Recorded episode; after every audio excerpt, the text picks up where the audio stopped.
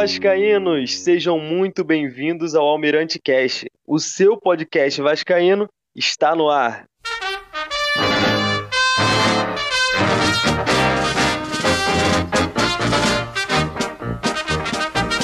Então, que maravilha receber vocês aqui no Almirante Cast. É um prazer enorme poder estar em mais uma semana aqui. Eu sou o Wagner Rocha, apresentador do Almirante Cast, e temos dois convidados especiais aqui neste, nesta semana do Almirante Cast. Vocês vão gostar, tenho certeza. Peço que você que está nos ouvindo pelo Spotify ative o sininho para sempre que tiver um episódio novo do Almirante Cast você receber. Então, antes da gente abrir o Almirante Cast, vai lá. Vou dar um tempinho, você vai lá, ativa o sininho das notificações, vai chegar todo episódio que nós postarmos aqui no Spotify, vai chegar para vocês diretamente. Facilita para você acompanhar o nosso trabalho acompanhar esses vascaínos falando muito de Vasco, né? Porque aqui nós damos voz ao torcedor vascaíno, beleza? O Almirante Cash é um oferecimento de Bet Nacional. Aposte com a Bet Nacional e ganhe uma renda extra. É bom você ter uma renda extra, seja para pagar uma conta, seja para uma emergência. Então, tenha a oportunidade, aposte na Bet Nacional. É muito fácil. Você entra no Insta ou no Twitter da News Almirante, arroba newsalmirante com dois S no final. Na bio vai estar o link da Bet Nacional. Tudo via Pix, o depósito e o recebimento, sem burocracia nenhuma. Você aposta e ganha muito dinheiro com a Bet Nacional. É só seguir as boas dicas que você consegue ganhar um bom dinheiro, beleza? Vamos nessa. O Almirante Cash está começando e essa semana vai ser diferente. Nós vamos receber dois influenciadores. De um lado, ela, a Vascaína, de volta redonda, Dri Porto. Seja muito bem-vinda ao Mirante Cash. Acertei? E aí, gente? e aí, gente? Boa noite, boa noite todo mundo. E é o Vasco. Acertei, é de volta redonda mesmo? Isso. Olha, cidade do aço, o Vascão tá jogando aí direto. Hein? é, bacana. E também aqui nós temos o nosso influenciador Elder. Seja muito bem-vindo, Elder, o vascaíno mais amado do Twitter. Ah, não, não sou não, duvido. Valeu, Wagner, agradeço aí, cara, pelo convite. Segunda vez que eu participo aqui, que fique claro. É verdade, não é um estreante. A primeira vez deu um probleminha na gravação, aí boa noite pra Adriele também, pra galera toda que tá ouvindo. Boa noite. É, é, aí vamos embora falar do que a gente mais gosta, né? Que é falar de Vasco. Falar de muito Vasco. Muito bom. Muito bom falar de Vasco, né? Ainda mais quando a fase é boa. É, é isso, aí, aí é complicado. Tem que aproveitar esses raros momentos aí, né? É, é bom falar de Vasco quando a fase é ruim, sempre tem notícia, né? Todo dia. Quando a fase é boa, é a mesma coisa, tem notícia também todo dia. Então, a gente tem que chegar aqui no Almirante Cast e colocar a nossa opinião sobre o que tem acontecido no Vasco da Gama. E abrindo o Almirante Cast essa semana, tem um quadro aqui que eu simplesmente é o meu preferido. É o meu jogo inesquecível. Todo torcedor tem um jogo inesquecível. Seja no estádio, seja em casa, seja na rua, seja com os amigos, com a família, todo torcedor tem um jogo inesquecível. Adriele, qual o seu jogo inesquecível? Então, tem um jogo para mim que eu não esqueço, porque eu estive presente e pude acompanhar do início ao fim, que foi o jogo da Copa do Brasil contra o Flamengo, que teve gol do Rafael Silva de peixinho. Eu não esqueço desse jogo, que se eu não me engano, vou estar enganada, mas acho que foi em 2015. Se eu estiver enganada, vocês foi, podem me corrigir.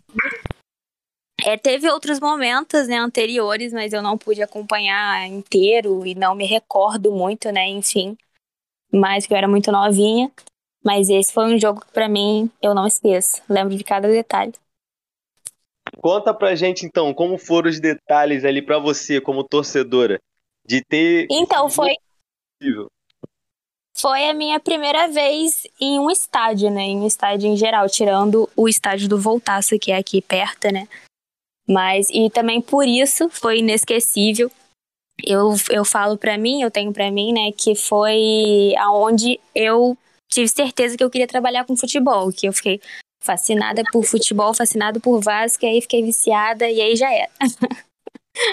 Viciou já era, não tem Viciei jeito. já era. Eu já gostava, é. mas a partir daí foi aonde eu tive certeza do que era o que eu queria. Pô, bacana, cara, bacana porque acaba sendo ainda mais especial, né? E foi no Maracanã o jogo, né? Isso, isso. Aquela atmosfera do Maracanã também é incrível. Seria melhor se a gente tivesse saído campeão, né? Mas tá bom. Foi uma lembrança Acho... boa. 2015 foi um ano difícil. Foi, Apesar foi. desse mas foi um ano complicado, né? Ainda em cima de um rival ainda. Foi bom. Foi. O ceifador Rafael Silva deixou a marca dele. Verdadeiro, né? Esse Isso. É o... Helder, qual o seu jogo inesquecível? Conta pra gente. Então, cara, eu sou um pouco mais velho que vocês, né? Pouca coisa. Não muito. Eu sempre falo que pro Vascaíno ser mais velho é boa notícia, cara. Quer dizer Com que certeza. Você tem coisas boas para lembrar. Eu sinto inveja de você. Um pouco, mas eu, eu não consegui não, cara. O jogo pra mim inesquecível, entre outros, mas eu vou falar do jogo da final da Libertadores de 98, primeiro jogo em São Januário, né, que Opa! É, eu tive a sorte de estar presente. O estádio, eu ainda era jovem ainda nessa época, né? jovem adolescente. Mas estava lá, cenário, não cabia, é impossível você conseguir levantar o braço, porque se você levantasse o braço na arquibancada, você não conseguia baixar mais. De tanta gente que tinha. Nossa! E aquela vitória por 2 a 0 eu fui um dos que eu falei isso pro Donizete Pantera. 2 a 0 Vasco esse jogo o Donizete Luizão. E eu falei pro Sim. Donizete Pantera, quando eu tive com ele uma vez, eu falei, cara, eu te xinguei muito quando você armou aquele chute. Tu armou o chute, eu falei, não chuta daí não, pô, até maluco. Aí quando ele fez o gol, ah, pô, golaço. Todo mundo explodiu. e foi um golaço realmente. É, bons tempos, né, cara? Bons tempos que a gente tem a esperança de reviver, reviver, né? Porque foi realmente bom demais. Agora, muito bacana a Adriele, cara. Jogo de 2015, aquele ano tão sofrido, mas tu vê que como é que o Vasco ele pois assim, é, ele apaixona as pessoas, né? Impressionante. Pois é. pois bacana é. Bacana demais. E o bom, cara, é que você vê que nós temos dois torcedores, assim, podemos dizer de gerações diferentes, né? Porque Bem o Helder diferente, é. Mas, assim, o início dele, né? Que o jogo inesquecível dele foi nos anos 90 e a Adriele agora, né? Em 2015. Sim. Mas nós podemos ver que a emoção foi a mesma. Sabe? De você estar tá num estádio, de você ver aquilo ali acontecer e de você sentir a emoção, claro, guardadas as devidas proporções, né? Da Libertadores pro. Lógico, lógico. Mas você vê que os torcedores sentiram a emoção incrível com cara, certeza. mas esse gol do Rafael Silva, eu também comemorei. Eu comemorei demais, cara. Eu gritei na janela, eu zoei. Eu comemorei como se fosse título já. E tudo mais. Depois também, no final do ano, veio a forra, né? Os caras também me, me zoaram demais. Faz parte, né? é, né? Mas, faz parte. Foi legal né? demais, cara. Era uma época que a gente perdia outros jogos, mas contra o Flamengo a gente ganhava. Perdia Era bom demais. É, já diria o, o, presidente, né? Já diria o presidente da época, né? O Eurico Miranda. O ah. respeito voltou. Agora você Pelo menos nesse sentido, o respeito havia voltado, né? É. Ganhar do Sim. rival. Apenas isso, mas o resto. É bom demais. Não tem 2015 comparação. Em 2015 e 2016, o Vasco colocou o Flamengo de freguês de carteirinha. Verdade. Esse ano, vamos ver se ganha mais uma. Ele é. já ganhou ano passado. Poderia, um né? Ano. Estamos há mais de um ano sem perder para o Flamengo. Aí, tá vendo? é bom que isso seja colocado aqui no ar. A dinastia é, se colocando. Temos que colocar essa verdade aqui no ar para os nossos ouvintes poderem ficar sabendo. Pô. Tem gente que esquece. Mas estamos há mais de um ano sem perder para o rival. Para os rivais. É, verdade. E o Helder falou desse chute do Donizete, que ele falou não chuta, não chuta. Me lembrei aqui de um jogo Vasco e Botafogo em São Januário. Não sei se vocês estavam nesse dia, o clássico. Que o Ribamar armou um chute e todo mundo também falou a mesma coisa. Não chuta, pelo amor de Deus. E o Wagner conseguiu estabelecer um paralelo entre o Donizete e o Ribamar, é isso mesmo, cara? Não, assim, é, não, é, não é, claro, guardado as devidas proporções, mas assim, na, lembro, na reação do torcedor, na reação, né? Todo mundo falou a mesma coisa que você disse no chute do Donizete. Não chuta, pelo amor de Deus! E saiu um golaço. Foi, foi, foi golaço de Ribamar. E, e o Vasco, acho que o Bruno Gomes fez o primeiro gol desse jogo, se não me engano. São jogos inesquecíveis, gente. Não tem como a gente falar. É bom a gente lembrar de vitória sobre Botafogo, né?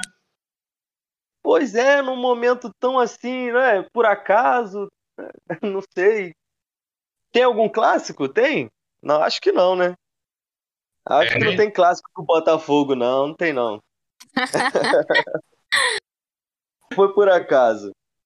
E, cara, vocês estão gostando desse início de temporada do Vasco? Eu quero saber ah, eu tô de vocês, me surpreendendo. Eu tô me surpreendendo um pouquinho. Não tava dando tanto nesse time aí, não. Eu também tenho me surpreendido, cara, porque eu esperava, assim, um começo de ano bem mais difícil. Principalmente Sim. pelos pequenos, né? Os times pequenos sempre dão trabalho e esse ano tem sido diferente. É, na verdade eu tô me surpreendendo com alguns jogadores individuais, não com o time inteiro, né? Acho que a gente vai ver qual é quando começar a pegar firme no brasileiro. É, a nossa aí, amostra ainda é pequena, né? Não pegando, Sim. não pegamos um jogo assim de maior dificuldade, mas pô, vale lembrar que em outras temporadas, inclusive ano passado, esses mesmos jogos que o Vasco está enfrentando agora, a gente se complicava. Sim, Perdia sim. para time pequeno, empatava, tomava gol. Esse é time do Vasco atual, não é um time tecnicamente brilhante, mas o que é legal é que tem um sentido coletivo muito muito muito bacana, né? O pessoal tá, tá entregue ao trabalho, tu vê que os jogadores eles estão se dedicando em campo, eles estão querendo fazer, como o Zé Ricardo falou, trazer a torcida. A torcida ela, começou Sim, a desconfiar, é começou a ir afastada do Vasco e estão querendo mostrar em campo que eles merecem essa confiança, né? Assim, um fato é que vai oscilar durante a temporada. Acho que vai perder jogo, vai, vai atravessar uma fase e tudo mais. Mas se o sentido coletivo tiver, tiver bem ajustado, né, como é o que tá, vai estar tentando fazer esse ano, eu acho que pode dar um final de ano bacana pelo menos ano passado, os times que tiveram esse senso coletivo mais, mais forte, eles acabaram conseguindo ter destaque, né? O Vasco acabou sendo o time do ano passado na Série B. Era o time que tinha mais jogadores individuais conhecidos assim, é, em relação a outros clubes, mas não conseguiu nada. E outros clubes de jogadores menos conhecidos, mas com um time coletivo mais forte, conseguiram resultados muito melhores. Eu concordo, acho que esse ano está mais tá mais coletivo, tá um time que não perde o espírito, né? E acho que ano passado a gente tinha muitos talentos individuais, mas ficava muito dependente desse, desses jogadores. Sim, é porque também o Vasco ele montou um time de Série A para jogar a Série B, né? Aí Sim. acabou que passou uma dificuldade desnecessária, porque era um elenco mais caro da competição, mas os jogadores não sabiam jogar aquela competição. Pior que nem é um time de Série A, assim, no sentido de, que, de, de qualidade, porque até para os jogadores que vieram, os jogadores já não estavam conseguindo espaço na Série A, boa parte deles. Sim. Mas era uma questão mais de comportamento, eu acho. Eu acho que ele entrou em campo, Também. ele entrava em campo com um comportamento um tanto quanto soberbo, achando Sim. que iria ganhar já tava momento. É, e que é como se é como se, o, se a Série B não estivesse à altura do Vasco. A gente sabe Ia tirar de letra. Exatamente, perfeito, tirar de letra. Como clube, a gente sabe que a Série B não é. Não, o Vasco não é, não é time de Série B, não é clube de Série B. Mas a realidade é essa, né? Hoje a realidade é essa. E a história, camisa, essas coisas todas, na hora de entrar em campo, não pesa nada. O que pesa é o que os jogadores representam. Nesse sentido, até é, o Botafogo no ano passado entendeu melhor competição do que o Vasco. Pelo menos no segundo turno. Sim. Até turno. mesmo por conta do planejamento, né, Helder? Porque você, quando eu digo assim, jogadores de Série A, é porque você pega os jogadores que o Vasco contratou para a disputa do Brasileirão do ano passado e da temporada como um todo. Não eram jogadores que costumavam jogar a Série B. Sim, claro. Já tinham atuado com mais frequência, né? Por exemplo, o goleiro do Vasco era o Vanderlei. Vanderlei é Santos, Grêmio, Coritiba, né? O, pô, não é aquele jogador de, de, de acostumado a disputar a Série B. Esse ano o Vasco já tomou uma atitude diferente. Ele precisava de um goleiro, trouxe o Thiago Rodrigues, que foi o melhor jogador da Série no ano passado. Sim. E isso é bacana, porque mostra que está tendo menos um planejamento diferente de temporada. E eu quero vocês também. Todo torcedor, assim, ele tem um, um, jogador que chama mais atenção. Qual o jogador que tem chamado mais atenção de vocês nesse início de temporada do Vasco? Olha, tem um jogador que eu não tava dando muita coisa por ele, que é o Raniel. Mas até aqui, acho que é cedo ainda também, né? É, a gente vai ver as coisas no início do brasileiro, como eu falei. Mas até aqui eu tô gostando, tá me surpreendendo bastante. Ele e o Yuri, o pitbull da colina. eu ouvi gente latindo pro Yuri em São Januário. Eita! Ainda não tive essa oportunidade. Tu tava ter. latindo pra ele lá, né, Wagner? Fala a verdade. Eu, eu, olha, eu confesso que eu não resisti. eu fui, fui fraco e eu fiz. Eu cometi o mesmo erro que eu cometi em 2017 com o Jean, eu cometi com o Yuri também. É, não teve pô, jeito. Não é verdade, mas cara, o, o, ano passado, um jogador como o Jean, ano passado, teria quebrado pô, muito o nosso galho lá. Era capitão, dono do time. Vou te falar aqui, cara. Eu acho que, o, na minha opinião, o melhor jogador do Vasco até agora, esses cinco primeiros jogos, né? Lembrando que a gente tá gravando aqui antes do jogo contra o Botafogo. Mas o melhor jogador até agora é o Anderson Conceição. Para mim, o melhor jogador do Vasco nesses jogos é o que tem se destacado como liderança, como postura, como futebol. É... E teve até um gesto bacana, ele entregou a faixa de capitão pro Léo Matos quando o Léo Matos entrou. Mostrando Sim. mais uma vez que o time não tá com aquela, aquele ego e tudo mais. Porém, eu também eu quero, eu quero concordar com a, com a Adriele e destacar também o Raniel, cara. Principalmente depois da, da carta que o Raniel escreveu, assim, de coração aberto. Eu Muito me lindo, né? carta que ele escreveu. Me emocionei, me emocionei de verdade. É, Foda. Eu, eu, torço muito por ele. Torço demais por eu ele. Eu também. Não só por ele jogar no Vasco, mas como ser humano. Assim, claro que se ele for jogar no, no rival, eu vou torcer contra. Aí Aí já não é, tem nada a ver. Faz parte. Mas a gente em espera... outras situações, se ele voltar pro Santos e tudo mais, eu vou, acho que eu vou torcer sempre por ele. Porque, pô, que vida difícil um cara chegar, né, depois de tudo isso, ainda ter assim, uma, uma mente boa, assim, né, um coração bacana, como ele mostrou naquela carta, não é fácil não. E a gente espera que ele faça uma boa temporada, né? Torcendo individualmente e coletivamente junto com o Vasco.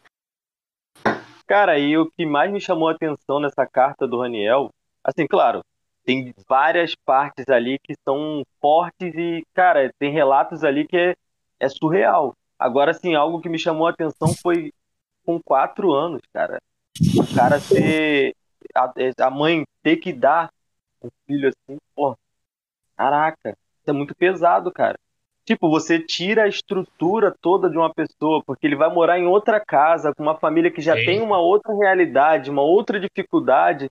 Pô, cara, aquilo ali tem um impacto, não é?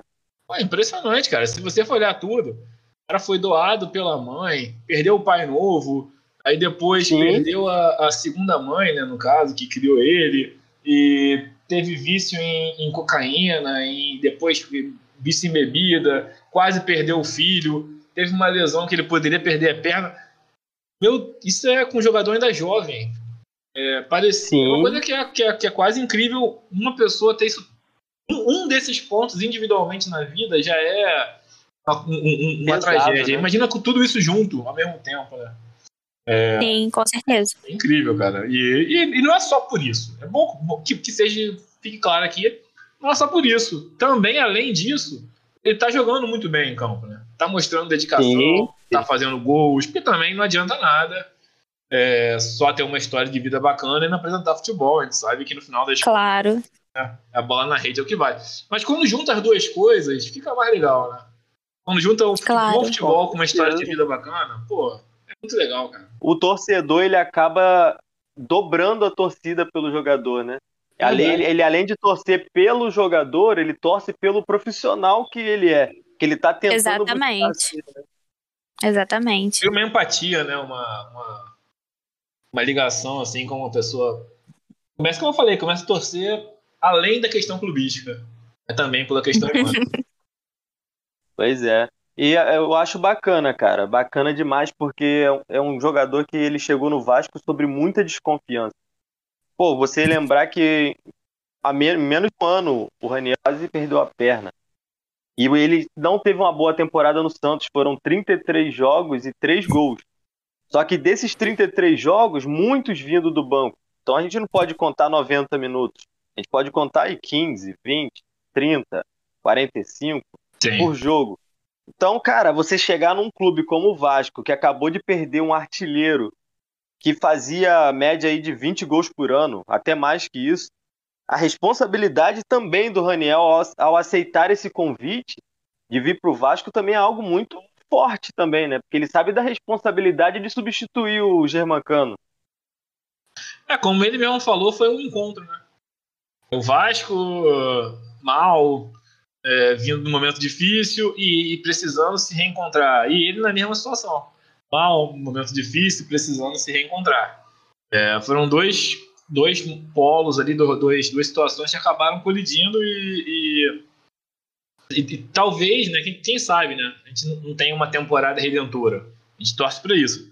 Tanto para o Vasco quanto para o Raniel. Pô, seria perfeito. Seria perfeito. Seria perfeito. E o Raniel já fez três gols. Ele já fez os três gols que ele fez no Santos. Já, ele já fez. Pois é. Já igualou a marca. Em cinco jogos ele já fez três gols. Quatro jogos. Ah, ele entrou, ele entrou contra o Madureira. É, ele entrou. Eu, está, eu estava nesse jogo contra o Madureira, inclusive ganhou uma chuva terrível. E, cara, a torcida do Vasco é diferente. Pô, eu, quando eu cheguei em Madureira, de trem, eu já tava olhando assim, dentro do trem, quase ninguém de Vasco. Eu falei, pô, não deve dar muita gente nesse jogo, não.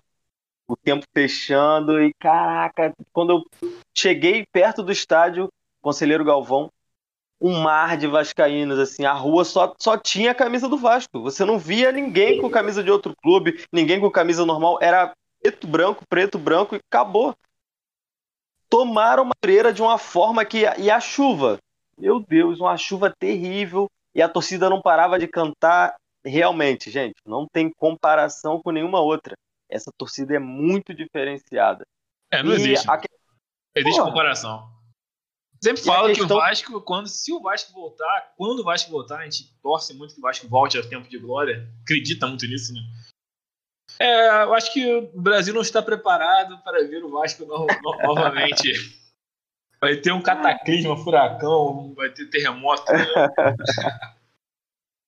Mas vai sim, vai sim. A gente torce, eu torço para que eu esteja aqui ainda para ver esses, esses anos de glória, mas uma hora vai. Ah, eu acredito que sim. E torço muito por isso. E que essa questão também do Anderson Conceição, da faixa de capitão, cara, na hora no estádio surpreendeu muita gente, porque todo mundo viu ele durante o primeiro tempo e o começo do segundo ali com a faixa. Aí do nada o Léo Matos, faixa de capitão. Pô, o pessoal lá, ah, ele passou a faixa, ele passou a faixa. Entre os próprios torcedores ali naquela hora, né, as pessoas perceberam e, tipo, elogiaram muito ele por essa atitude. Sim. É algo comum no futebol, né, Adriele? Sim, sim, com certeza. A gente sabe que futebol é um, um espaço de muito ego. Às vezes o cara fala, não, a faixa é minha, então eu vou terminar o jogo com ela para ganhar moral com o torcedor. Mas só que ele teve uma atitude totalmente diferente. Ele falou: não, a antiguidade é posto, tá aqui a faixa, você tem uma história aqui dentro. E o Léo é... Matos nem é um jogador ídolo, nada disso, nem jogador. É, é isso que eu ia falar agora. Mas é uma questão de respeito, né? Foi uma, uma questão, questão, de respeito mesmo. Sim. É importante, cara. E, inclusive, também é importante a gente falar sobre um cara que era da base do Vasco, subiu pro profissional ainda com Abel Braga e teve muito poucas oportunidades. Não tem muita mídia, mas tem mostrado muita disposição. E a impressão que fica é que ele acordou e ele quer agarrar essa oportunidade, né? O que vocês estão achando do início de ano do Ulisses? Ah, muito bem. Ah, então. Eu acho que é natural que ele agarre essa oportunidade, né? E na verdade, como você falou, não me recordo dele de ter visto ele uma sequência no profissional grande como ele tá, tá tendo agora. Mas na minha opinião, ainda assim, acho que não dá para ficar contando 100% com alguém Isso em todas as, as posições, né? Não dá para contar com alguém 100% com ninguém em nenhuma posição. Acho que vale a, a, contratação de alguém, mas ele tá vindo muito bem, sim. Assim, eu vou falar que eu. Eu, eu, eu tô me surpreendendo com o Ulisses, acho que ele tá jogando muito bem, realmente. Sempre importante deixar claro que a gente tá comentando antes do jogo contra o Botafogo, né? Então, é, tem isso também. É, então, gente, é bom lembrar. esses comentários agora, continue verdade depois do jogo. Mas ele vem muito bem. É, e eu, eu, nem esperava mais nada do Ulisses, cara. Eu já, já, tava, já tinha meio que desistido. Eu falei, não, o Ulisses já era, não vai, vai dar nada, não, e tudo mais. E ele tá tendo uma sobrevida aí, tá tendo uma. agarrando como fosse o último suspiro, né? E ele tá conseguindo agarrar isso daí. Sim. É um jogador que aproveitou um vácuo. O Vasco ele não contratou zagueiros e ficou só com o, com o Anderson Conceição e o próprio Ulisses. E o, e o Kangá que chegou, ele chegou com Covid. Quer dizer, então ficou é. somente o Anderson Conceição. É um azar, né? E talvez o Ulisses nem tivesse essa chance em uma outra situação. Tá? E ele acabou sim, tendo sim. essa chance e conseguiu agarrar aí essa chance, pegar essa oportunidade. Hoje, eu falei até nisso um dia disso. Hoje ele é titular, por méritos. Né? Barrar o Ulisses seria uma injustiça. Seria. Amanhã, depois, semana que vem, Depende dele continuar fazendo em campo. Importante sempre colocar isso. Quando você fala bem de um jogador, é pelo momento, né? Por hoje. Amanhã é outra história. Não claro. ninguém, pode dizer que o Ulisses é garantido titular até o final, como a Deli bem colocou aí. Não tem nada a ver. É. O futuro é ele mesmo que vai escrever. Mas hoje, dia 12 de fevereiro, que a gente está gravando aqui esse podcast, o, o Ulisses realmente tem feito por merecer continuar titular do Vasco. É, tem feito uma boa dupla ali com o Anderson Conceição. E, pô, que legal que seria que o Ulisses se firmasse. Né? Também seria uma história de superação bacana, cara. Um cara que já estava ali praticamente fora do elenco, voltar assim e conseguir mostrar que às vezes a gente acha que o jogador acabou, né? Que, que não vai funcionar. E às vezes tem jogador que matura, às vezes, um pouco mais tarde do que outros. Sim, com certeza. Eu torço para que dê certo, mas eu também acho que é a nossa obrigação subir mas que, que dê muito certo essa passagem dele. Torço muito. Cara, eu acho bacana que o Ulisses, ele é um jogador que ele não, ele não tem medo de dar o bote, sabe? Porque muitas das vezes a gente criticava o, o Ricardo Graça e o Miranda porque eles davam o bote errado, eles iam assim na bola com medo, eles não subiam na bola aérea. Então, o Ulisses, claro, é início, gente, mas a gente vê assim indícios de atitudes que o jogador tem numa partida normal. Uma partida e agarrou essa oportunidade. É, nesses cinco jogos, poxa, nesse, nesse jogo agora contra o, a Portuguesa, dos 63 passes que ele deu no jogo, ele não errou nenhum. Por mais nervosismo da pressão da torcida, o gramado molhado, você vê que é um indício de que o cara quer agarrar essa oportunidade. Não é aquele momento que o cara, ah, eu tô aqui, mas ah, sei lá, não tô confiante. Igual tem casos. Não já deu até uma assistência. Né? casos na base. Já deu até uma assistência pro, pro Raniel, Ulisses? Recebeu o Pix, não recebeu? recebeu. Recebeu. Quinhentão, recebeu. Quem não quer quinhentão, gente? Com salário atrasado? Opa! Eu é, não querendo... imaginava que o Ulisses ia acertar um passe daquele, Adriele.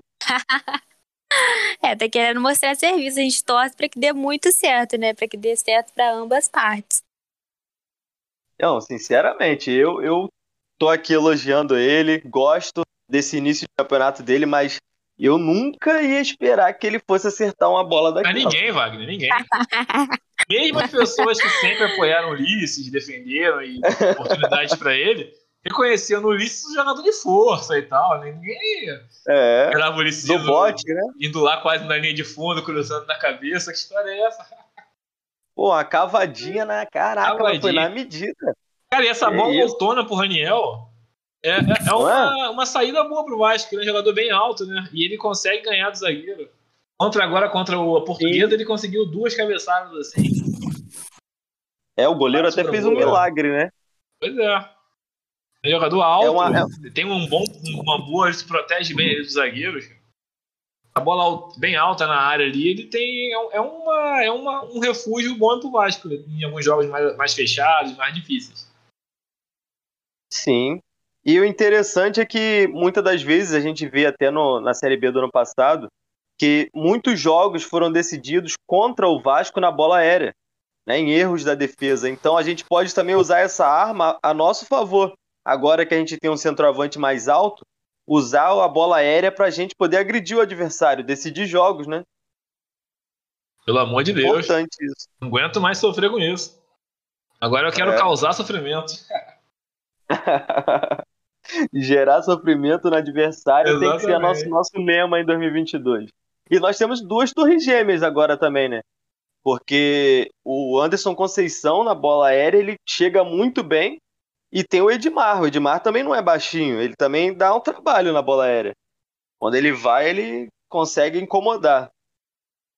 O time do Além Vasco do Getúlio, todo é muito alto, né? O time do é. Vasco esse ano, comparado com o ano passado, é um time bem mais alto. Praticamente você tem o Gabriel Peck ali que é mais baixo, o Bruno Nazário, também não chega a ser baixinho, mas é mais Deixa baixo. Deixa eu só te corrigir, Helder. Não é Gabriel Peck, não. É Lionel Peck, tá? Me desculpe corrigir o convidado, mas, pô, não posso deixar passar. Esse tal de Messi aí querendo, querendo roubar o pô. nome do nosso, do nosso Peck? Que história é essa? Não, que isso? Tá louco? É Lionel Peck. Imagina o Messi pô. lá em Conselheiro Galvão e fazendo aquele gol? Não tem como. Não tem como. Não tem, pô. Com chuva? Não. Aí então que é impossível. Sem contar que o goleiro do Madureira, gente, não sei se vocês perceberam na TV, mas o cara é um monstro, é um, um armário. É muito alto. Porra, o cara deve ter uns dois metros e pouco, cara. Não é possível. O Thiago, o Thiago Rodrigues perto dele é um anão. Pô, é impressionante. Então o cara conseguir deslocar aquele goleiro a ponto de pular na bola? Aquela lá podia botar três goleiros ali que não pegava. pois é. Impressionante. E, cara, interessante agora também a gente falar sobre os novos reforços que o Vasco contratou, né?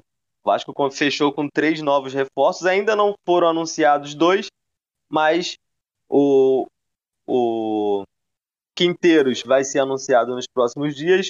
O Luiz Henrique já está treinando até no CT do Almirante, né? CT Moacir Barbosa. E são dois reforços importantes vindo do Fortaleza. E tem também o último, né? Que foi o último anunciado agora. E aí, o que vocês acham desses novos reforços do Vasco? O, o, Zé, o Zé Gabriel, o Quinteiros e o Luiz Henrique podem agregar esse time do Vasco ou é mais uma peça? Ah, eu acredito que o Quinteiros pode agregar em algo sim. E espero, torço para né? que isso. E torço para que para que dê certo também. É, olhando um pouco pelo que o. Zé Gabriel vem com desconfiança, né? Sim, sim, eu também vi. Pelo que o pessoal comenta aí nas redes sociais, né? Do, do lado internacional, o Zé Gabriel, ele caiu muito na de produção quando começou a ser colocado como zagueiro. E aí ele teve Deu uma, uma entregada legal. É, ele teve uma decadência muito grande. Ele chegou a ter alguns bons momentos lá como volante. É um jogador. Ele chega para um setor que teoricamente já tem um titular, que é o Yuri. Né? Então ele chega meio para compor ali o elenco e tudo mais. Fazer ele um papel de primeiro volante também, numa, numa situação que o Yuri não esteja, ou até numa situação que precise botar dois, dois volantes mais pegadores e tudo mais. É, vamos ver, cara. Vamos ver o que, que ele vai agregar. Já vi coisas boas dele, de algumas pessoas falando de quando ele jogava com, como volante é, ele, ele conseguiu fazer bons jogos. Também já vi muita gente falando mal que ele, que ele chegou a entregar alguns jogos. Quanto ao Quinteiro, mesma coisa. Mesma coisa, jogador que teve uma fase boa, chegou a ser capitão com o Zé Ricardo, né? O Zé Ricardo Sim, foi capitão. Beleza. Eu acho que desses aí, o Quinteiro é o que chega mais com cara de titular. É, eu também tá acho. falando aqui que o Ulisses merece continuar sendo titular, é mas projetando uma temporada, Imagina se pelo menos o Zé Ricardo ele imaginou no, no, no, futuro time ideal o Quinteiro nessa condição como zagueiro. Tudo, evidentemente, depende do que o cara for mostrar em campo. Você projeta uma coisa e o cara não joga nada, aí o teu projeto foi pro ralo, né? É, Mas, tem eu acho que a também, é né? E o Luiz Henrique, ele é um jogador que, tido como jogador técnico, né? mas que falta um pouco de intensidade, falta um pouco de mais entrega em campo. Isso pelo que eu vi dos comentários lá do pessoal do Fortaleza. É, esse aí eu acho que chega mais como um cara de, de, de composição de elenco, né? É, eu acho que chega o, o Zé Gabriel e o Luiz Henrique mais como um cara de composição de elenco. E o, e o Quinteiros, sim, um possível aí titular do Vasco. O mais legal do, do, do, do, do Quinteiros é que ele chega possivelmente podendo ficar em definitivo. Uma vez que, Sim. que ao, ao, final do contrato de empréstimo com o Vasco, ele não vai ter mais contrato com o Fortaleza.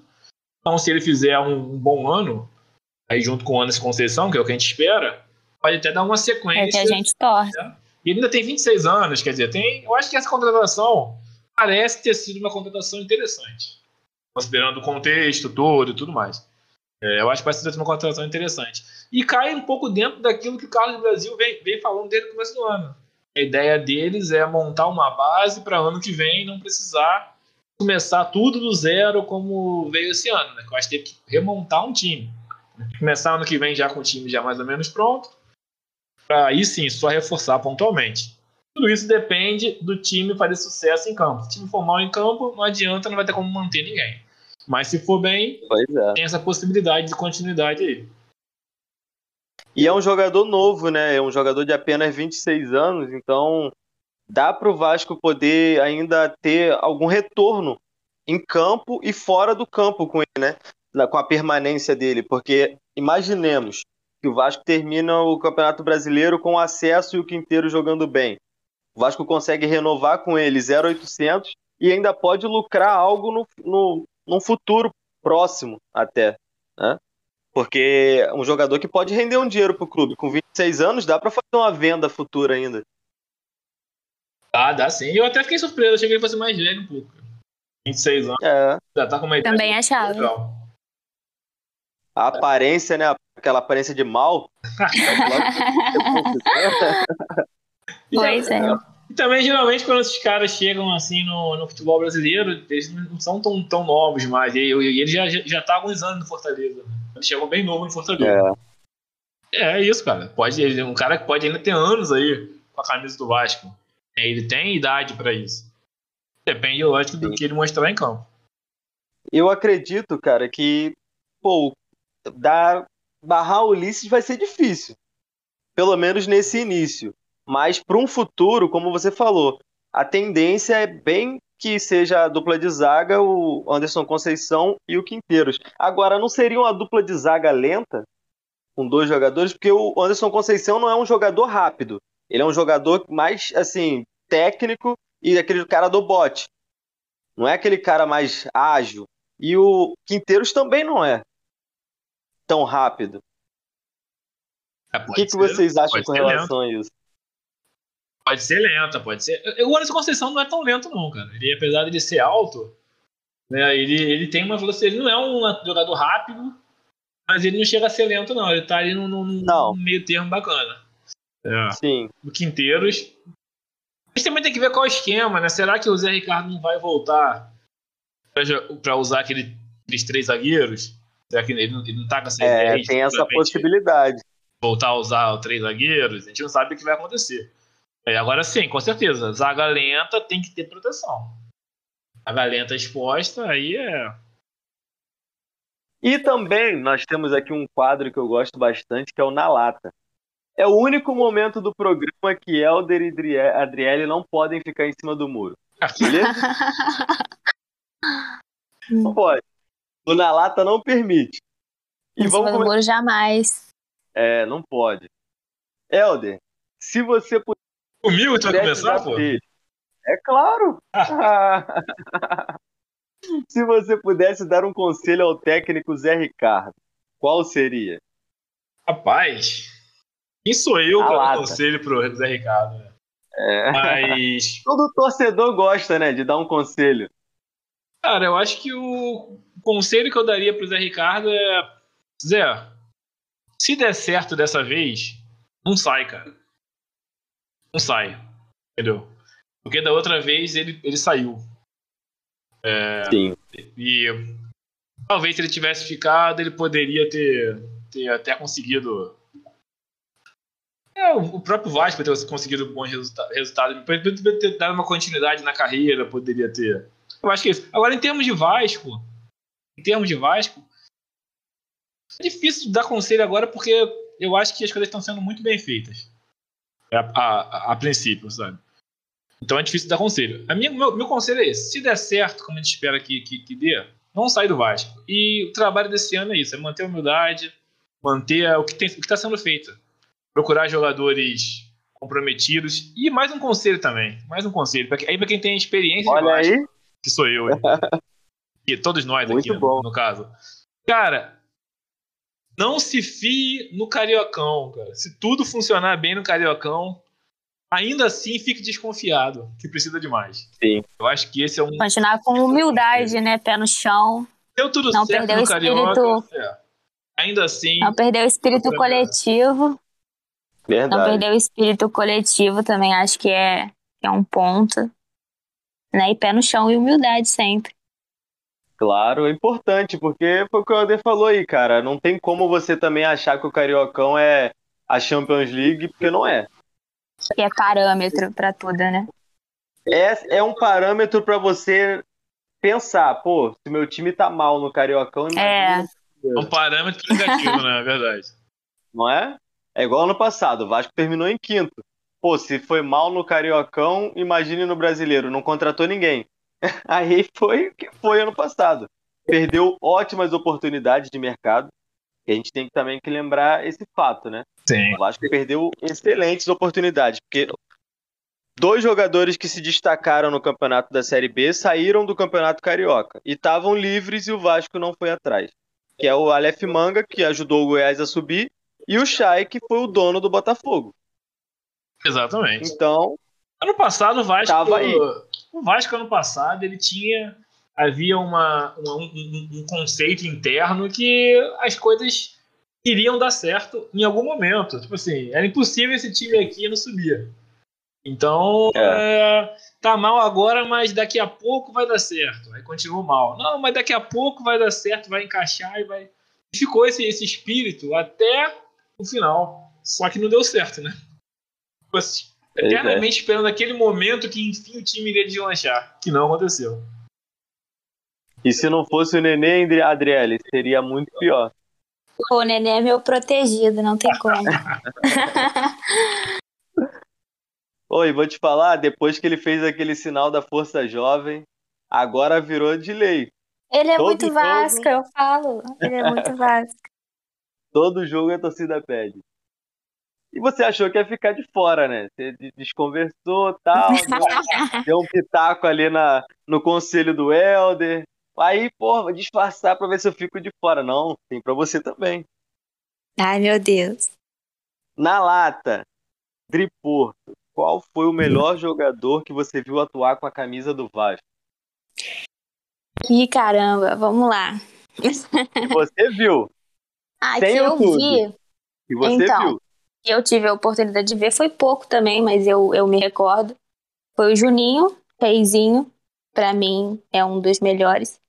E o Nenê, o próprio Nenê, e eu acho que os dois foram importantes e são ainda, né? Porque quem sabe num futuro o Juninho possa voltar a trabalhar no Vasco em outras funções, né? E o próprio Nenê também que tá ajudando o Vasco. Sim, é bacana porque Pô, cara, tu falar do Juninho Pernambucano é um negócio fora de sério, né? É. É um cara que é, ele é atemporal. Todo dia, todo ano, pode passar 15, 20, 30, 40 anos que nós vamos lembrar do Juninho Pernambucano. Independente daquele gol contra o River Plate, aquilo ali foi o ápice, mas teve por todo o contexto.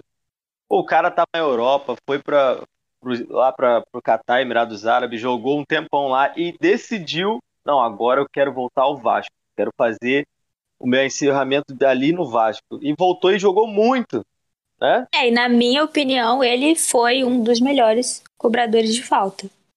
Na minha opinião, né? Não sei se, se tem gente Cara, que discorda eu sou suspeito para falar sobre isso. Não sei a opinião do Helder, mas eu sou suspeito. Cara, para mim ele foi o maior. Ah, mas foi o maior. Eu também acho. Sem clubismo. E é engraçado é que o Juninho, quando ele saiu do Vasco, na primeira passagem, claro, eu tô falando, na primeira passagem, ele era já um cobrador de faltas, mas ele não era ainda tido como o monstro das faltas, apesar daquele gol contra o River Plate espetacular. Porque o Vasco ele tinha muitos cobradores de falta.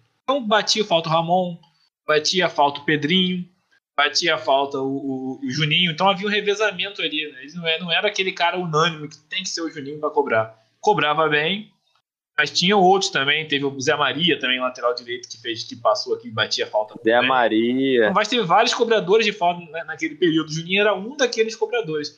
E quando ele saiu do Vasco, que ele foi pro Lyon, aí que ele ficou meio que sozinho para cobrar falta, né? Aí que ele virou um monstro das faltas. E tem uma estatística que circula sempre pela internet, que eu creio ser verdadeira. É... Que ele é o jogador com maior quantidade de gols de faltas em, jo em jogos oficiais, né? É, sim, da história. Sim. 77 gols de falta, se não me engano. E acho que o segundo e o é, terceiro 77. tem o. É, é, então, é, não, é nem, não é nem clubismo. É, é, são estatísticas, cara. A gente tem que respeitar as estatísticas. número, os números não mentem. Os números não mentem. E o Ninho Pernambucano é o maior. E eu sonho, cara. Eu, pô, eu sonho não, né? Sonho demais.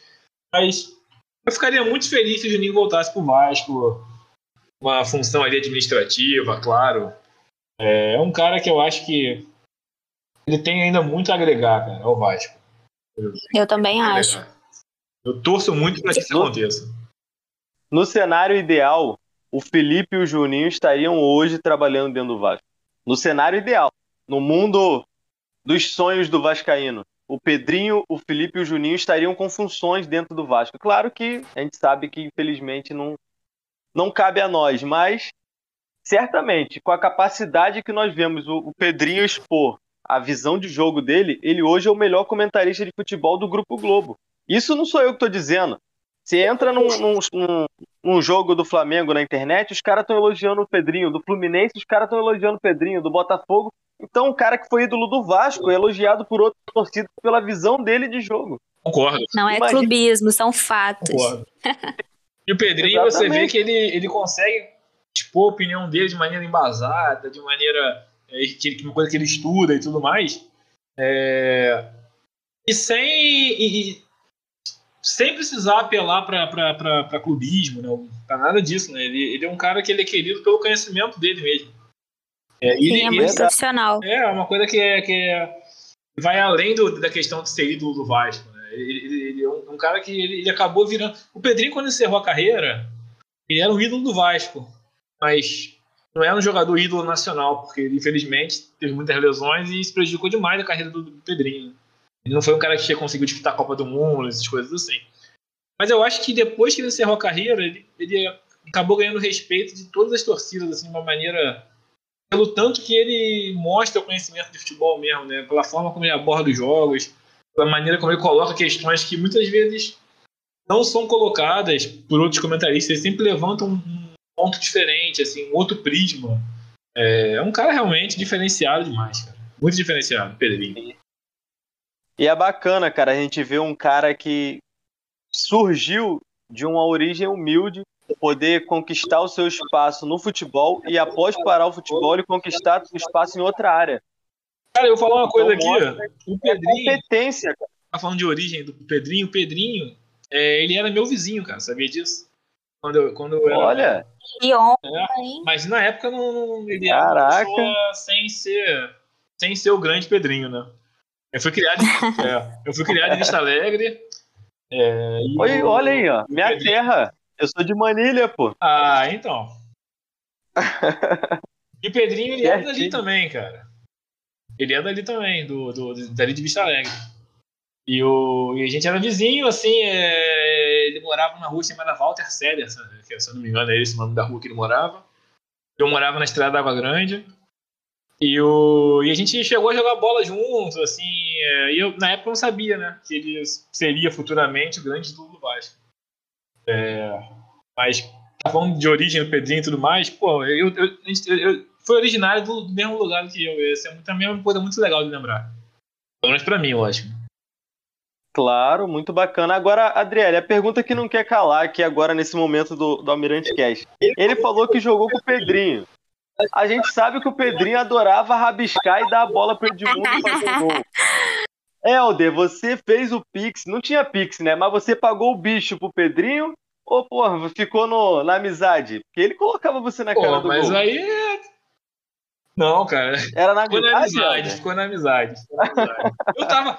se- Ficou na amizade. Eu vou dizer que eu era um jogador nota 5, vamos dizer assim, ali esforçado, né? Eu tava em outro padrão, né? Pedrinho era outro padrão. Na pelada já, né? Tu imagina profissionalmente, claro, mas na pelada já era outro padrão. Mas ficou na amizade, ficou na amizade. Ficou na amizade, sim. Pô, Não dá, Tá vendo aí, naquela época não Helder? dava pra distribuir dinheiro, não, cara. Nem Não hoje, né? Pix, Nem né? hoje. deixava ele na cara do gol e nem um Guaravita ele pagava. Era mais Aí- fácil ele pegar a é bola sacanagem. e ele mesmo driblar todo mundo e fazer o gol. Bacana demais. Cara, essas histórias que acabam trazendo aqui uma visão diferente do ídolo, né? Porque a gente vê o Pedrinho hoje, porra, no Grupo Globo, tá lá um padrão. Agora, o Helder conheceu o cara quando ele ainda jogava no terrão. Ele jogava lá no, no- na, na pelada e viu o cara despontar no clube do coração dele e agora tá vendo ele nesse patamar que ele chegou. Porra, e aí contando essas histórias, a gente vê que o cara realmente não é apenas uma máquina que chega ali, entra no ar, fala de futebol e sai. Não, o cara é humano. O cara, ele teve uma base, ele teve uma estrutura e que muitas das vezes falta para os jogadores da base do Vasco, a meu ver. Porque às vezes você observa que um jogador da base do Vasco, ele sobe pro profissional, ele sobe ganhando X. Chega no profissional ganhando 3X, independente do atraso de salário. Mas ele ganha 3x. E aquilo ali sobe a cabeça dele que ele não sabe o que fazer. Falta estrutura, falta uma- um embasamento para ele poder. Pô, calma aí, eu tô no Vasco, mas esse momento aqui eu preciso lembrar de onde eu saí. Para que eu não precise voltar para aquele lugar da forma que eu saí de lá. Vol- Posso voltar lá, mas eu vou voltar como o cara do Vasco. Exatamente. Com certeza. Mas mudou Porra, é muito, né. Wagner? A minha, Claro. a minha época do Pedrinho, da época do. Hoje em dia, o jogador ele, com 16 anos ele já tem contrato profissional, ele já está sustentando Sim. a família. É, com 12 anos ele já tem empresário. É, hoje em dia o futebol, ele, ele, de uma certa forma, ele amadurece muito, muito cedo os jogadores. Né? Isso é. Alguns conseguem lidar bem com isso e outros já têm dificuldade. O cara às vezes sobe a cabeça, o cara às vezes ele não sabe como lidar com aquela situação de, de, de ter dinheiro de repente para fazer o que ele quiser. E, e às vezes o cara ele se perde naquilo. Ele acha que aquela realidade de momento ela vai ser a realidade permanente dele a partir dali. E não, cara. Se o cara não, não- não continuar trabalhando, batalhando e conquistando o espaço dele, é aquela, aquilo ali, daqui a pouco ele volta, falou, ele perde o que ele conquistou e pode vo- voltar lá ser o que era. Antes, né? Sem dinheiro, com dificuldade, para tudo aquilo. Antigamente, jogador com 20 anos ainda não tinha estreado no profissional, estava ainda passando perrengue lá financeiro, estava ainda sofrendo. Tinha muito Sim. caso Verdade. de jogador profissional antigamente que estava andando de ônibus ainda e tudo. O cara ainda estava começando É. a carreira. Hoje em dia não, não acontece mais. O futebol mudou bastante. Até por isso os jogadores eles têm que ter um, pre- um preparo desde jovem. O Vasco ele, ele trabalha com isso. Já, já vi reportagem já disso. É, de fazer media training de jogadores, fazer. Porque É importante. a É pressão que os importante. caras sofrem já novo, cara, é muito difícil. Se o cara não tiver um preparo mental ali, o cara não suporta, não. Se perde aí, perde às vezes um talento aí de bobeira. Recentemente a gente até viu o, o, o, o caso do, do, do Max, né, lateral aí envolvido numa situação complicada. Verdade. Não é, não que é algo, situação, né?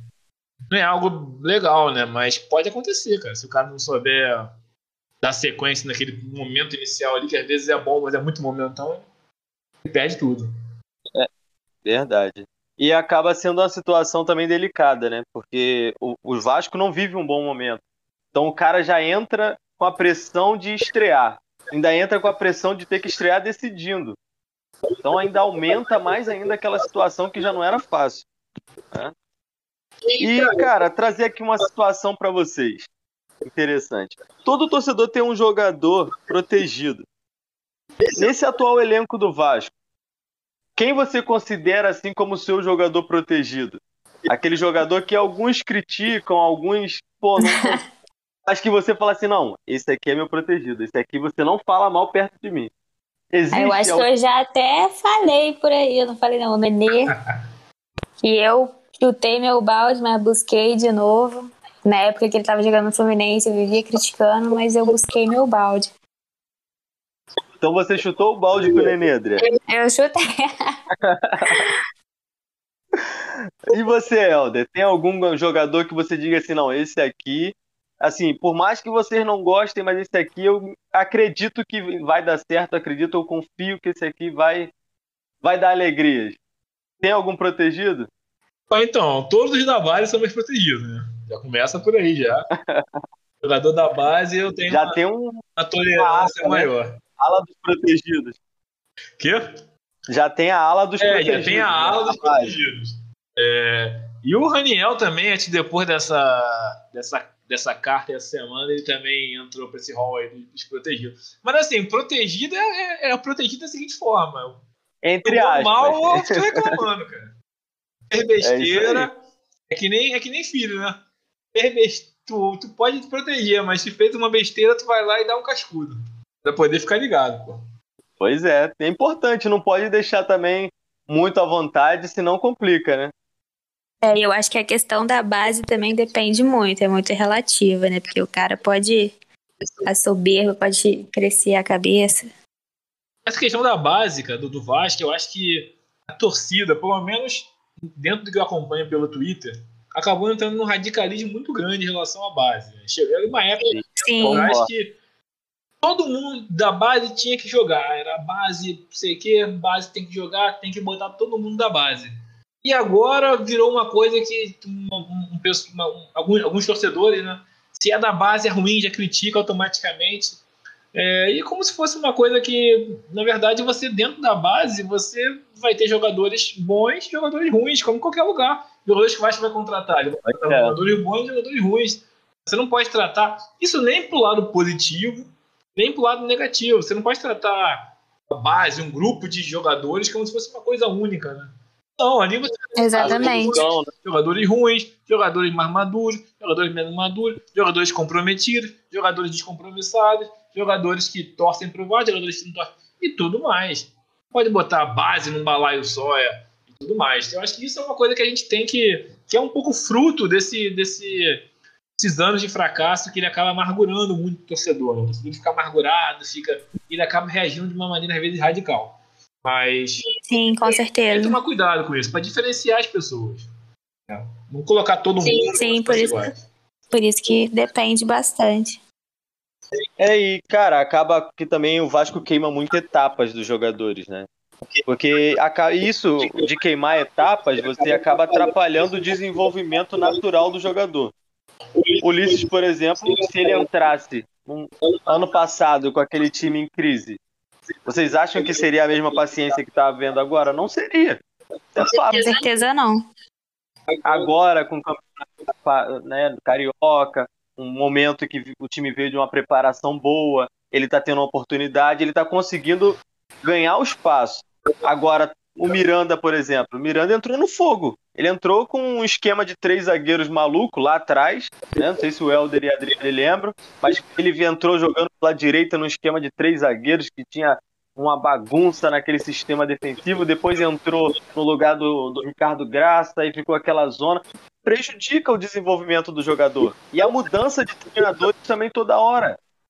Você começa o ano com Marcelo Cabo, termina o ano com Fernando Diniz. Porra, olha a diferença de um pensamento para o outro. O jogador ele tem que se adaptar e muitas das vezes não tem tempo de adaptação. O campeonato está rolando. E o jogador da base ele entra nesse fogo, né, Helder? Ele entra nessa situação. Com certeza, o, o, o, o, cenário do Vasco é difícil até para quem é experiente. A gente mais vê jogador que joga mal no Vasco, não consegue render, sai, vai para um clube organizado e consegue render. Então, falando de jogador de 28, 29, 30 anos. Tu imagina jogador de 20 sim, anos, sim. de 19 anos, quer dizer.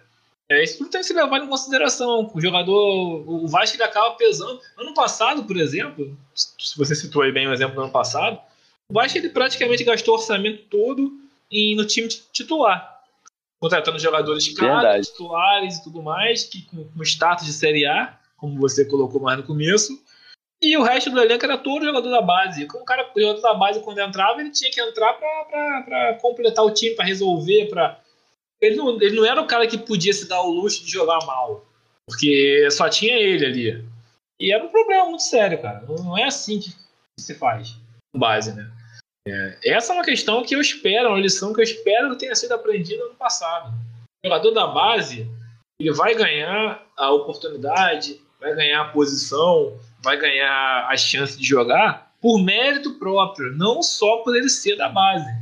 Botar o cara da base. Verdade. Como, como o Andrei Santos, por exemplo, é um jogador aí que responde como uma grande promessa, um volante dinâmico, ainda muito jovem, mas que consegue entrar na área, faz gol e tudo mais. Mas não quer dizer que ele já tem futebol para jogar no time profissional do Vasco. E nem tem que forçar a barra para ele jogar para poder vender no futuro e tudo mais. Você tem que montar um time sem contar com ele. E ele naturalmente vai ganhar a posição por mérito. Se não tiver mérito, tudo bem, porque você já tem outros jogadores para jogar. Então você não fica dependendo dele. Acho que é assim que funciona. Conforme o cara for ganhando posição por mérito, for, for fazendo dele em campo, aí sim é, você pode começar a, a, a não precisar contratar para aquela posição, mas tem que ser depois de um tempo. É uma coisa automaticamente forçada. Mas ele forçou muito a barra em cima de jogadores. E acabou que eles não renderam é o que se, se esperava. Eu até, cara, quero citar um jogador aqui, o Wagner. O, Fica não sei se você está aí na tua pauta ainda, mas do Juninho, cara. O Juninho é um jogador que ah, sempre teve um talento muito grande. O Juninho eu tô falando é um volante, né? No, Sim. Não, o Juninho... Tem se destacado também. Um jogador que praticamente eu acho que é difícil você ver algum torcedor do Vasco que não que fala que o Juninho não tem qualidade técnica para jogar. Ele tem qualidade técnica, sempre teve. Jogador que. Arrancada, né? arrancada, ele tem um drible curto muito bom. Né? Sim, e ele, futsal, parece jogador de futsal. E ele consegue também na marcação, ele tem uma recuperação muito boa, cara. Quantas vezes ele sai atrás do, do, do jogador e consegue ultrapassar e roubar a bola? Ele tem uma recuperação muito forte, tem uma arrancada. Mas é um jogador que, dito por ele mesmo, é, faltava foco na carreira, faltava compromisso. E ele Sim. parece que esse ano ele veio com uma mentalidade diferente. E tá ganhando a posição. Hoje ele é titular do Vasco também, tal qual o Ulisses, hoje ele é titular do Vasco, por mérito, porque merece, não é só porque é da base. É porque ele merece estar ali como titular. E quando isso acontece, é muito bom, cara. Jogador nosso, que vai, pode ser vendido com muito dinheiro. Jogadores da base, eles são é, embaixadores do Vasco. Você tem o Felipe Coutinho, ele fala do Vasco pelo mundo todo. Claro. Você tem o Douglas Luiz, fala do Vasco pelo mundo todo. Então esses caras eles viram divulgadores da marca Vasco. Então sempre é importante você ter jogadores da base. Só que esse processo não pode ser atropelado. O Juninho é um jogador que eu espero, cara, pô, eu acho que se o Juninho mantiver esse foco que ele tá agora, o Vasco vai ganhar um grande reforço. Um grande reforço. É um jogador que tem uma qualidade muito grande, é, tem tem todo um potencial para mostrar, sem, sem trocadilhos aí, infames. Eu ia falar isso agora. potencial dentro de campo, porque o fora Juninho, de campo. O Juninho tem mostrado potencial? Tem mostrado, pô. é um bom jogador, né?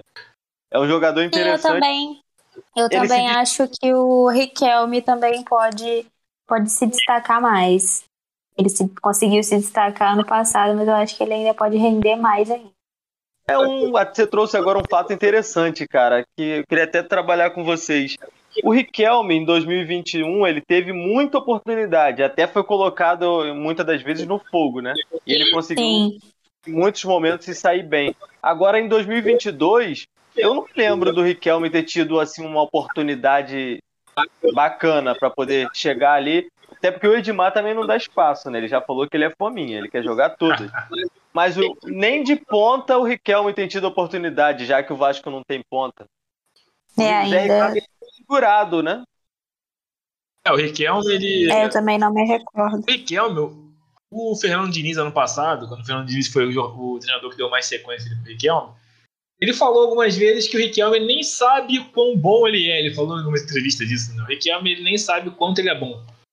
É, e eu vi, uma, eu vi a entrevista do Zé Ricardo agora, depois do jogo contra a Portuguesa, e acho que foi o Lucas Pedrosa até perguntou para ele sobre o Riquelme.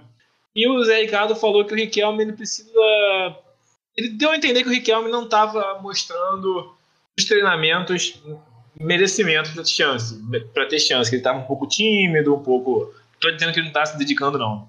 No sentido de que ele estava um pouco tímido, Sim. um pouco abatido, alguma coisa assim. Deu a entender isso, pelo menos para mim. Deu a entender isso. Então, não sei, cara. Ligando o que o Fernando Diniz falava, que ele não sabe quanto ele era bom, e agora o Zé Ricardo falando, eu não sei, de repente o Riquelme é um cara que, que ele, ele, ele, quando ele não é dado para ele a, a, oportunidade ou a confiança, ele se fecha um pouco, ele, ele começa a, a desconfiar de si mesmo. Então, não sei se ele está vivendo esse momento. É, mas pelo que o Zé Ricardo falou, deu a entender, falta ao, Zé, ao Riquelme fazer por merecer ter uma chance nos treinos. É, eu acho que pelo menos foi isso que eu entendi. Não sei se a galera que está ouvindo aí concorda comigo. Falta Riquelme Sim, acho que pode. Mas eu acho pode, que é um né? Pode ter. Concordo também com o Adriele. É um jogador que pô, tem potencial para mudar o jogo do Vasco, no sentido de que o Edmar é mais defensivo, né? O Riquelme ele, ele dá uma alternância para o treinador importante. O jogador tem um cruzamento, pô, já mostrou isso ano passado, né? Ele tem uma, ele... uma a, a, aquela curva que a bola faz. Ele é diferente. diferente. Ele tem um talento diferente. Agora, vale também que eu falei pro Juninho, pro Ulisses, para todos eles. Não é só porque é da base tem que jogar. Tem que fazer por merecer. Verdade. Então a gente começa a pensar a falar. É, acho que talvez. É, acho que talvez a, a questão do Riquelme pode ser, né? Pode ser uma questão emocional também, psicológica. Pode ser, né? E que isso pode ter afetado em algo dentro, dos, dentro do campo. E trazendo até aqui uma informação que o, Elton falou sobre o O Marcelo Baltar teve sexta-feira no CT Moacir Barbosa e ele fez um registro, né? E nesse registro aparecia lá, né, nessa foto, aparecia lá o Luiz Henrique treinando e também aparecia passando por um é, período de teste, né? Da informação que ele deu, o Andrei Santos. Ele está passando por um período de profissional, o Zé Ricardo quer observar ele mais de perto. É interessante também ter esse trabalho com o jogador, porque a gente sabe que o André não vai subir agora. Mas só em ele estar tá treinando uma vez ou outra com o profissional, ele já fica ambientado, né? Com, aquele, com aqueles jogadores, com, aquele, com aquela rotina. Também isso é importante, né? Sim, sem dúvida. Com certeza. O Zé Ricardo, ele tá, eu acho, cara, que ele tá apostando em. Ele tá trazendo o Luiz Henrique agora, né? já tem o Vitinho, tem o Matheus Barbosa, tem o Juninho, o próprio Juninho. É, então ele tá trazendo muitos jogadores com essa característica de jogar de segundo volante, que podem jogar como segundo volante, mas que tem qualidade para jogar de meia também. Pelo menos em termos de característica. Não nem falando de, de, de, de, técnica aqui, mas de característica. Matheus Barbosa é um, um volante que tem a técnica para sair para o jogo, o Juninho o Vitinho tem essa técnica também, pode jogar de segundo volante de meia. O Luiz Henrique também. E o Andrei Santos, eu acho que ele encaixa bem nessa característica. De repente o Zé Ricardo tá até pensando em futuramente jogar com três volantes, aí ele bota dois volantes ele mais técnico, fazer uma trinca. O Andrei Santos ele encaixa bem, cara, nisso daí. Encaixa bem. Eu acho que ele é um cara, um jogador que vai ter oportunidade para jogar no time principal do Vasco esse ano ainda. Eu acho que ele vai ter. Claro que depende do que ele, do que ele mostra. É uma ótima Mas ele vai ter. Agora, independente disso, concordo contigo. Ele tem que estar ali circulando naquele meio para caso seja necessário ele entrar e não seja uma coisa totalmente nova para ele. Né? Pois é, porque a gente sabe que o, o elenco do Vasco ele também não é tão extenso, né? pode precisar uma hora ou outra de uma peça. O Pimentel também está passando por um período de, de ambientação no profissional. O Zé Vitor, que é um pouco questionado pela torcida, mas também está passando por esse processo. É importante. Acho que acredito que o Zé Ricardo fez um, uma boa observação e acertou nesse ponto. E vamos agora para o momento polêmico. Momento polêmico é para fechar o Almirante Cast. Todo mundo gosta de uma polêmica, mas essa polêmica aqui é leve. Vou pegar leve com vocês. Eita! Rolou, rolou na, no, no Twitter, principalmente, uma comparação de três gols que o Vasco fez esse ano. E é muito debate qual era o gol mais bonito que o Vasco fez em 2022 até agora. Mas tem discussão isso aí? Temos três gols Tem discussão? Agora, eu acho que não. Mas, né, abriram essa discussão no Twitter Aí eu vou trazer aqui para vocês para ver se é um momento polêmica mesmo, se é um momento tranquilo. Qual o gol mais bonito do Vasco no ano até agora?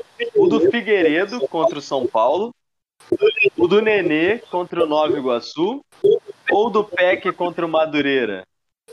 Fala, Adriane. É. O do Figueiredo foi na copinha, né?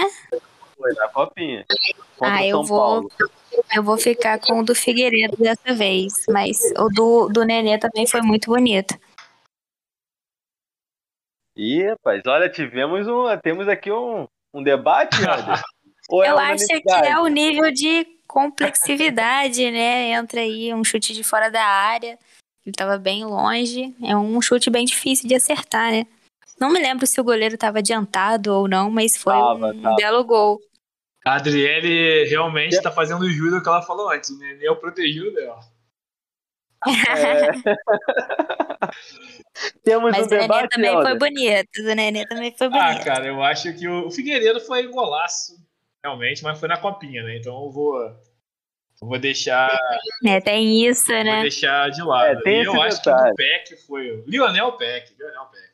Lionel Peck acho que foi mais bonito. E, e eu vou te dizer uma coisa, no final do ano a gente vai estar colocando esse gol como um dos mais bonitos também, até o final do ano. Vai ser muito difícil esse gol não Provavelmente. estar entre os mais bonitos do ano, cara. Foi um gol extraordinário. Extraordinário mesmo. Impressionante. Golaço. Eu voto no, Gab- Eu não no sei Gabriel Peck. funciona a é, pra mim votação. não tem nem dúvida. Mas, claro, respeito a opinião de todo mundo. Mas, pra mim, pessoalmente, é outro nível de gol. Espetacular. Temos um debate. eu, eu sou suspeito A falar. verdade é que sendo do Vasco, pra mim tá bom, ótimo. né? Tá ótimo, Quanto mais golaço, melhor, né? com certeza. por favor. Gol feio já vale, golaço então melhor ainda. Se no final do ano tiver bem mais entrando nessa, nessa lista aí, a gente vai estar Mas se satisfeito. ganhar tudo de 1x0 com É. gol feio, também eu tô satisfeito também. Não tem problema não. Tá lindo. Com De certeza. canela. De canela, gol lindo. Gol Canela de contra. Tá valendo. Gol Tá cagado. certo, qualquer jeito. Pois é. De pênalti. Eu adoro gol de pênalti, Eu cara. também. Porra, Gol de bacana pênalti me deixa demais. nervosa. Pô, você fica lá em São Januário, dá até tempo de pegar o telefone pra você registrar o gol. Porra, gol de pênalti. Só não sendo aquele centroavante que saiu do Vasco. Entendeu? gol de pênalti é um negócio maravilhoso, Teve cara. centroavante que saiu do Vasco? Eu não tô lembrando mais, não, cara. Esqueci, eu esqueci isso. Eu também não lembro, não. Nem me recordo o nome. Eu só, só conheço o Ranistauro, Opa, apenas. isso aí. E espero que ele marque bem mais do que o, o centroavante, que eu não me lembro o nome. É, inclusive aqui, também vou dar o meu voto. Cara, eu sou suspeito, porque a gente tava falando de protegido, né? O Peck é o meu protegido no elenco do Vasco. Venho falar disso aqui no Almirante Cast desde a temporada passada. É um jogador que ele pode não ser genial.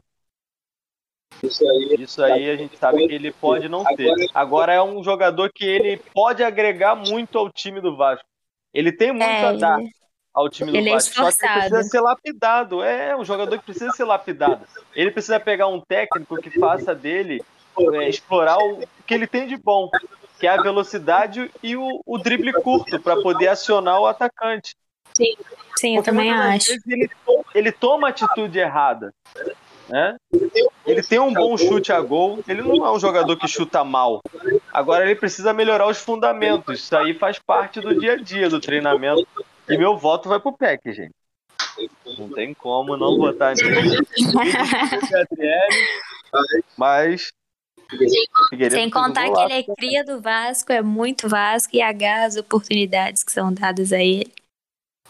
Pois é.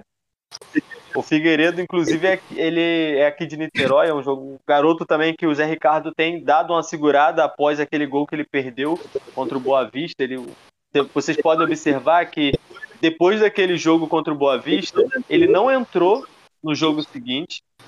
E no jogo contra o Madureira, ele acredito que foi, ele foi entrar novamente apenas nesse jogo contra a Portuguesa.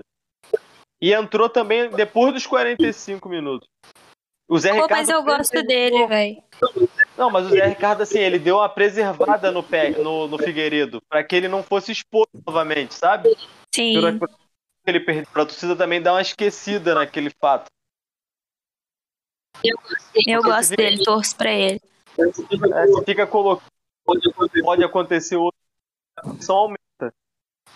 E eu, de fato, nunca critiquei o Figueiredo. De fato.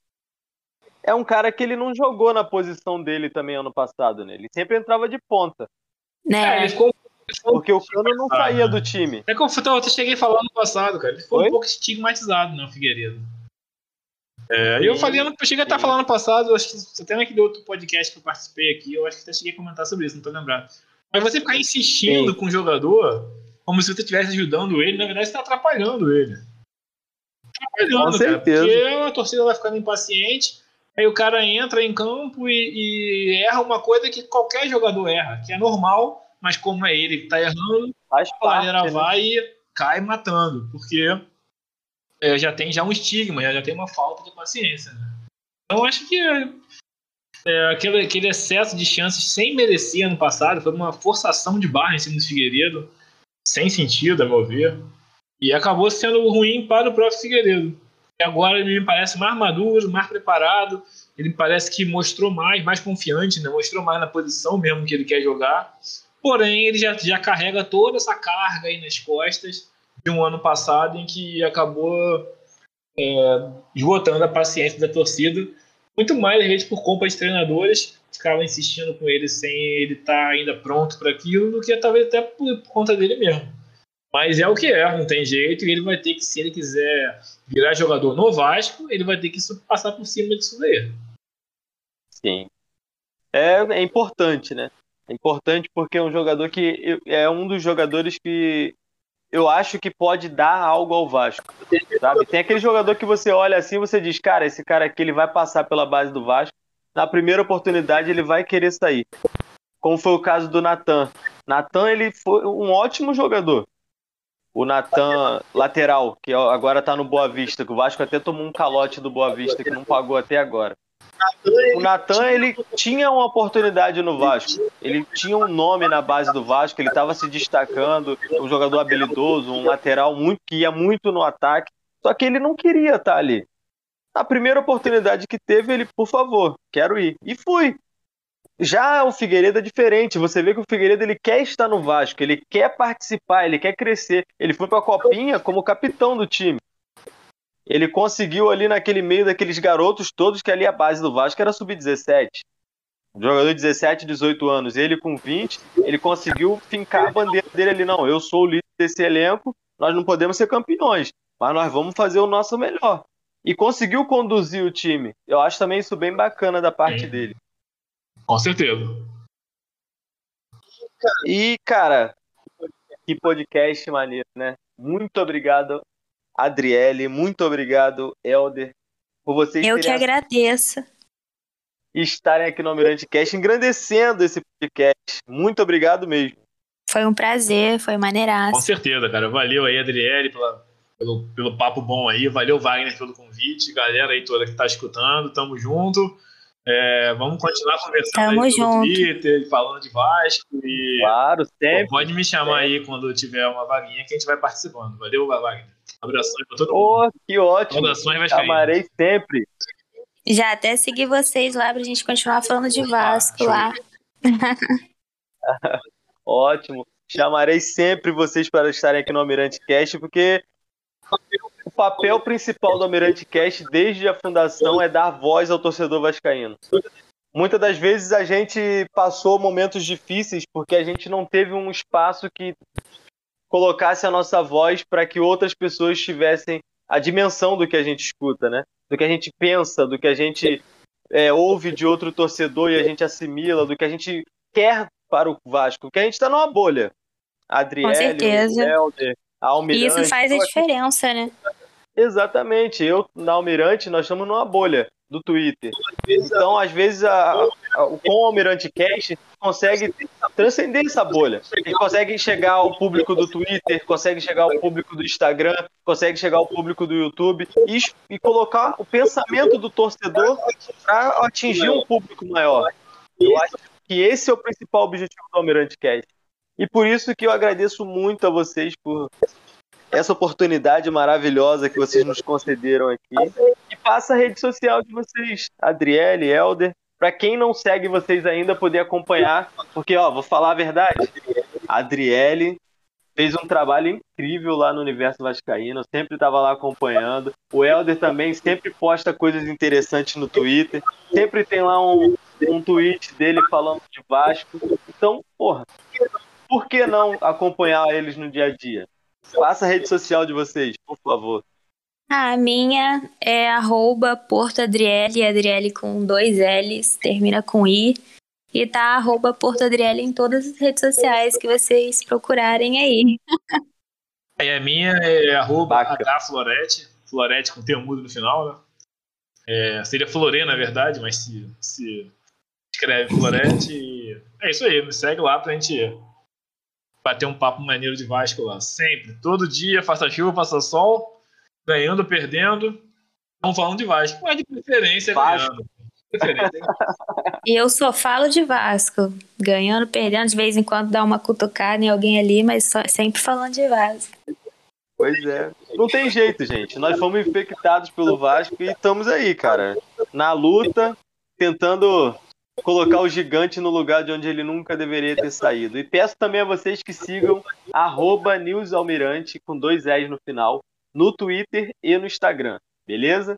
E o Almirante Cast também por favor, ativem o sininho. Ativem o sininho do Spotify, é muito importante pra gente e também muito importante para vocês que gostam do nosso trabalho. Sempre que sair um episódio novo, o Spotify vai te avisar. Ó, oh, tem um episódio novo lá no Almirante Cast. Se liga. Então, muito obrigado. Foi um prazer participar de mais esse Almirante Cast. E ao Vasco tudo. É isso aí. Vasco.